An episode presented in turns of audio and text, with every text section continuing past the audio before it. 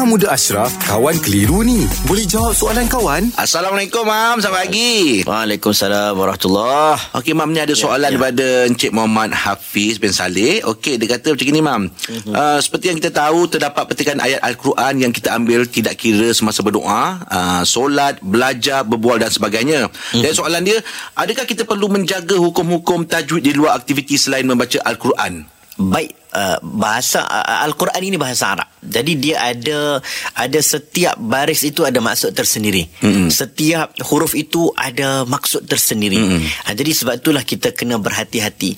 Cumanya dalam bab baca Quran warattilil Quran tartila kena baca dengan tajwid bukan setakat baris bukan setakat huruf mm makhraj dengungnya panjang pendeknya ha, tetapi dalam bab ayat Quran yang digunakan untuk doa. Ayat Quran yang digunakan untuk zikir. Mm-mm. maka syarat untuk ikut tajwid itu tak terlalu ketat dia longgar sikit. Ha, dia tak ada lah sampai kena betul-betul untuk ikut tajwid asalkan tak lari makna kepada makna yang yang berbeza.